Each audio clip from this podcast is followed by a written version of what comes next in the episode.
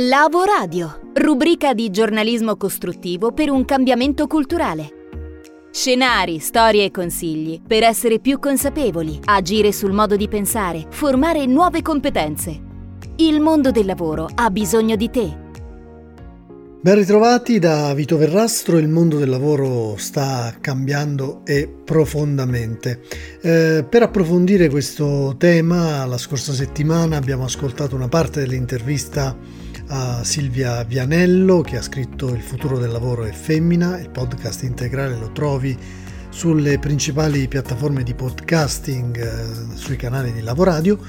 Oggi vogliamo approfittare della presentazione dell'Academy di RCS per eh, farvi sentire quello che gli esperti del mondo del lavoro hanno indicato come suggerimento per il prossimo futuro.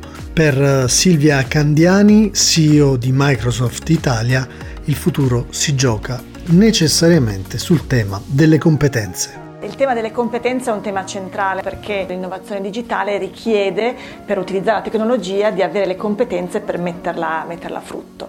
In tutto questo c'è appunto il paradosso del mondo del lavoro per cui abbiamo disoccupazione giovanile, disoccupazione in generale e poi un, eh, un numero consistente di lavori, eh, sono appunto centinaia di migliaia in Italia, oggi sono vacanti perché non si trovano persone con quelle competenze. È uno spreco di talento eh, che non ci possiamo permettere e allo stesso tempo è una mancata opportunità perché se le aziende non hanno questi talenti non possono accelerare nella trasformazione digitale. Di fronte a questo scenario, a questo contesto, che cosa occorre? È stato chiesto a Silvia Candiani. Serve la capacità di imparare sempre e quindi di prendere problemi complessi, spezzettarli e in qualche modo affrontarli, perché alcune cose poi eh, possono anche essere, eh, saranno automatizzate, ma la capacità di pensare, di essere creativi, di strutturare un problema è fondamentale. Quindi questo se vogliamo eh, viene anche dalla nostra tradizione umanistica ed è molto importante.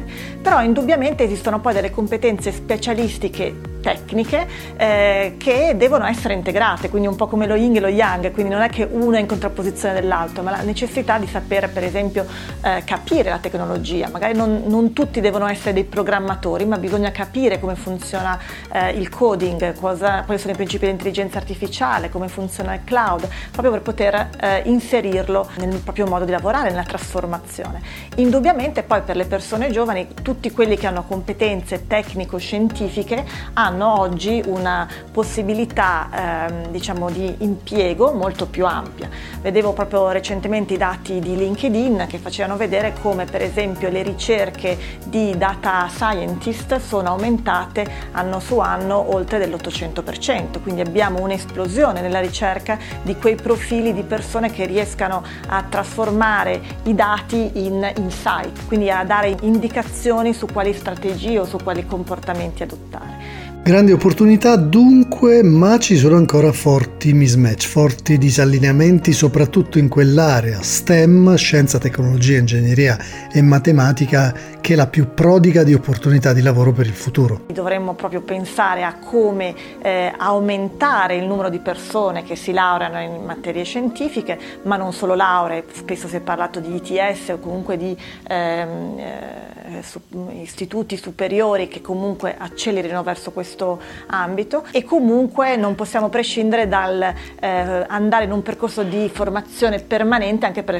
per le, persone che sono già nel mondo del lavoro, perché se aspettiamo che eh, potremo avere eh, nu- più laureati in, ehm, in, discipline STEM ci vorrà troppo tempo, quindi dobbiamo lavorare su quello nel medio periodo, ma nel breve anche di eh, iniettare queste competenze nuove anche eh, su chi già nel mondo del lavoro è. E poi c'è da superare anche una barriera culturale, se vogliamo, questo soprattutto sul mondo femminile che non si sente ancora, a torto però, pronto per affrontare temi e percorsi così interessanti come quelli STEM spesso i mestieri STEM vengono visti come mestieri da nerd, no? in qualche modo da persone, da tecnici brufolosi con, eh, e quindi le ragazze non si sentono attratte, eh, mentre quando uno passa alla fase dell'envision, quindi all'impatto che tu puoi avere grazie al fatto di studiare questo tipo di, eh, di materie, perché magari può essere la galleria del vento oppure avere un impatto sull'ambiente, no? pensiamo quanto sia centrale questo come tema per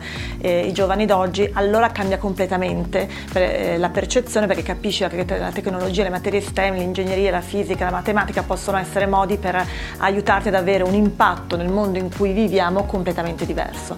Allora far capire del motivo per cui poi le ragazze si iscrivono per esempio a medicina, che è comunque una materia scientifica, perché vedono il, il, la missione, il punto d'arrivo. Infine ancora una battuta conclusiva e riassuntiva da parte di Silvia Candiani, CEO di Microsoft Italia, sempre all'interno della presentazione della RCS Academy. Ci vuole passione, quindi sicuramente eh, seguire un po' il cuore nel senso di capire quali sono eh, i temi di cui si è appassionati, però sicuramente mettere insieme la passione con un po' di competenze scientifiche che permettano poi di affrontarli eh, con, con, metodo no? per, poter, per, poter, dare il proprio contributo.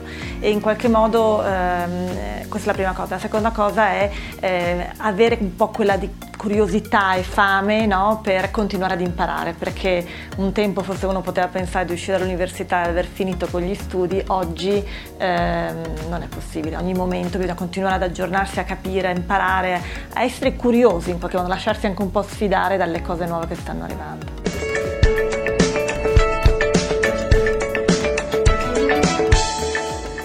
Competenze verticali, specialistiche digitali dunque, ma anche una visione che si alimenti di quei fattori invisibili, spesso determinanti come curiosità, passione, voglia di esplorare, di guardare quello che ci circonda. A proposito di sguardi un po' più ampi, andiamo a vedere cosa succede in Europa, quali sono le migliori opportunità, ce le racconta ancora una volta Antonino Imbesi dell'associazione Euronet e dell'antenna Europe Direct. L'Europa ci riguarda. Questa opportunità ci viene da un centro Europe Direct, quello di Düsseldorf, e dalla Filmwerkstatt Düsseldorf, che hanno lanciato il primo Upfront Young European Video Awards 2020.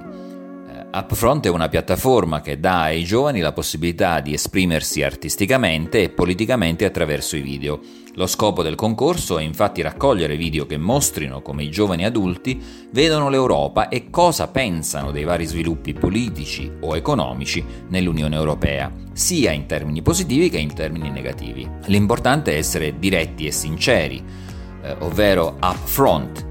I registi, produttore, regista e altre posizioni chiave devono avere tra 16 e 26 anni al momento dell'uscita del video. La partecipazione è aperta ai residenti di tutti e 27 i Paesi membri dell'Unione Europea e del Regno Unito. I migliori video riceveranno voucher per attrezzature cinematografiche del valore di 500-1500 euro ed è prevista una serata di premiazione ad inizio febbraio 2021 a Düsseldorf.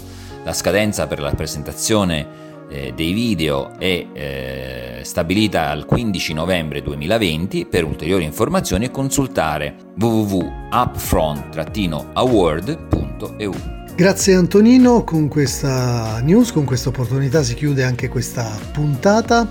Uh, ultimo segmento con uh, l'aforisma della settimana a cura dell'attrice Tonia Bruno. Ad ogni essere umano è stata donata una grande virtù, la capacità di scegliere chi non la utilizza la trasforma in una maledizione e altri sceglieranno per lui. Paolo Coelho. Per approfondimenti, percorsi informativi e formativi personalizzati, scrivici a info-lavoradio.com con noi, nel tuo futuro.